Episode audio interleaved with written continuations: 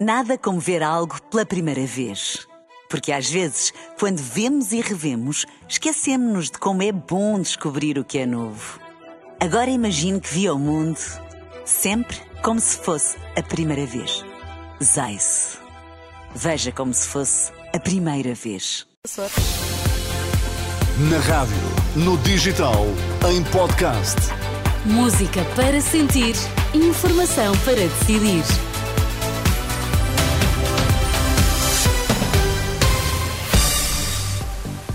Temos tudo postos para as notícias das quatro. A edição é agora com o Miguel Coelho. Boa tarde, Miguel. Olá, boa tarde, Sónia. Quais são os temas em destaque? Ainda ao caso das gêmeas, o Chega quer chamar ao Parlamento a secretária, que terá marcado a final, a consulta no Santa Maria. Também nesta edição falamos dos avisos de Mário Centeno, governador do Banco de Portugal, afirma que nos próximos meses vai aumentar o aperto financeiro das famílias. Ora, aí está a informação para decidir na Renascença com o Miguel Coelho.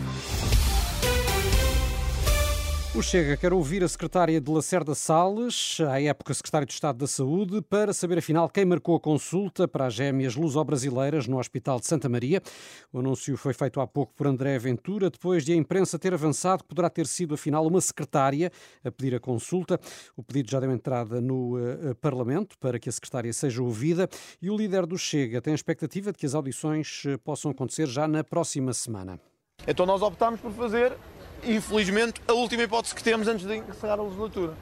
É chamar o Secretariado da Secretaria de Estado da Saúde ao Parlamento obrigatoriamente. Quero-vos dizer que não é o vamos, é o já submetemos e temos esperança de que na próxima semana, obrigatoriamente, esta secretária, ou este secretário, penso que será uma secretária, bem como o Presidente do Infarmed, sejam ouvidos obrigatoriamente a pedido do Chega no Parlamento. É importante que quem marcou explique porque é que marcou, com que finalidade e a pedido de quem. As respostas que o líder do Chega quer que sejam dadas no Parlamento. Já hoje, o Presidente da República reafirmou que eh, tudo o que havia para esclarecer está esclarecido, na opinião de Marcelo Rebelo de Sousa. Declarações em Braga, no dia em que a RTP emite uma entrevista à mãe das gêmeas, na qual Daniela Martins admite que no Santa Maria se falava da influência da Presidência da República no tratamento das crianças, mas eh, desmente qualquer cunha. Nos próximos meses vai aumentar o aperto financeiro às famílias. O aviso é do Governador do Banco de Portugal. Mário Centeno justifica com a inflação que, apesar de abrandar, não vai desaparecer. Na verdade, os próximos meses vão uh, assistir a um aumento desse aperto das condições financeiras. E isto porquê? Porque, apesar da estabilidade das, que hoje se registra nas taxas diretoras, nas taxas de política uh, do Banco Central Europeu, ainda ontem tomámos mais uma decisão nesse sentido, com a taxa de inflação cada vez mais reduzida, a taxa de juro real está cada vez mais alta. Alerta deixado esta manhã pelo Governador do Banco de Portugal na apresentação do Boletim Económico de dezembro. Em relação ao ano que está a terminar, o excedente orçamental deve fixar-se em 1,1% do Produto Interno Bruto, são três décimas acima do valor previsto no orçamento do Estado. Apesar dos juros altos, aumentou em outubro o endividamento para consumo, segundo o Banco de Portugal, em comparação com o mesmo mês do ano passado, o montante em dívida aumentou 12% e o número de novos contratos subiu quase 14%.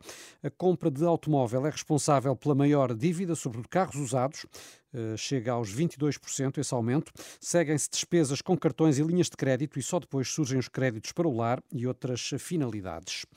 A investigação de crimes económicos que envolvam políticos tem especial prioridade por parte da Procuradoria-Geral da República. É o que pode ler-se em uma diretiva publicada na página da PGR. É assinada pela Procuradora-Geral, Lucília Gago, e contém instruções para a execução da Lei de Política Criminal para 2023-25. Os polícias vão endurecer formas de luta. A decisão foi tomada durante plenários realizados hoje nos aeroportos de Lisboa, Porto e Faro, por iniciativa da Associação Sindical dos Profissionais da Polícia. Os agentes da PSP exigem tratamento salarial igual à Polícia Judiciária e a revisão dos suplementos remuneratórios. O comboio de Natal a vapor vai voltar a circular entre o Porto e Irmesinde, no Conselho de Valongo, a partir de amanhã, todos os fins de semana até 7 de janeiro. Segundo uh, informa a CP, Sónia, este comboio histórico vai circular com iluminação natalícia oh. e animação especial a bordo, incluindo doces típicos de Valongo. Fofinho. E os passageiros poderão uh, depois visitar ainda a aldeia Natal em Irmesinde, que conta com a maior árvore de Natal do país. Olha que bem. Tu, tu, pouca Sim, terra, é só procurar mais terra. informações no site da CP. Muito bem. Miguel, até às notícias das 5, não é? Até Estarás já. de volta daqui Sim, a uma claro. hora. Claro que a informação está sempre a ser atualizada no site e na aplicação da Renascença. Nada como ver algo pela primeira vez. Porque às vezes, quando vemos e revemos, esquecemos-nos de como é bom descobrir o que é novo.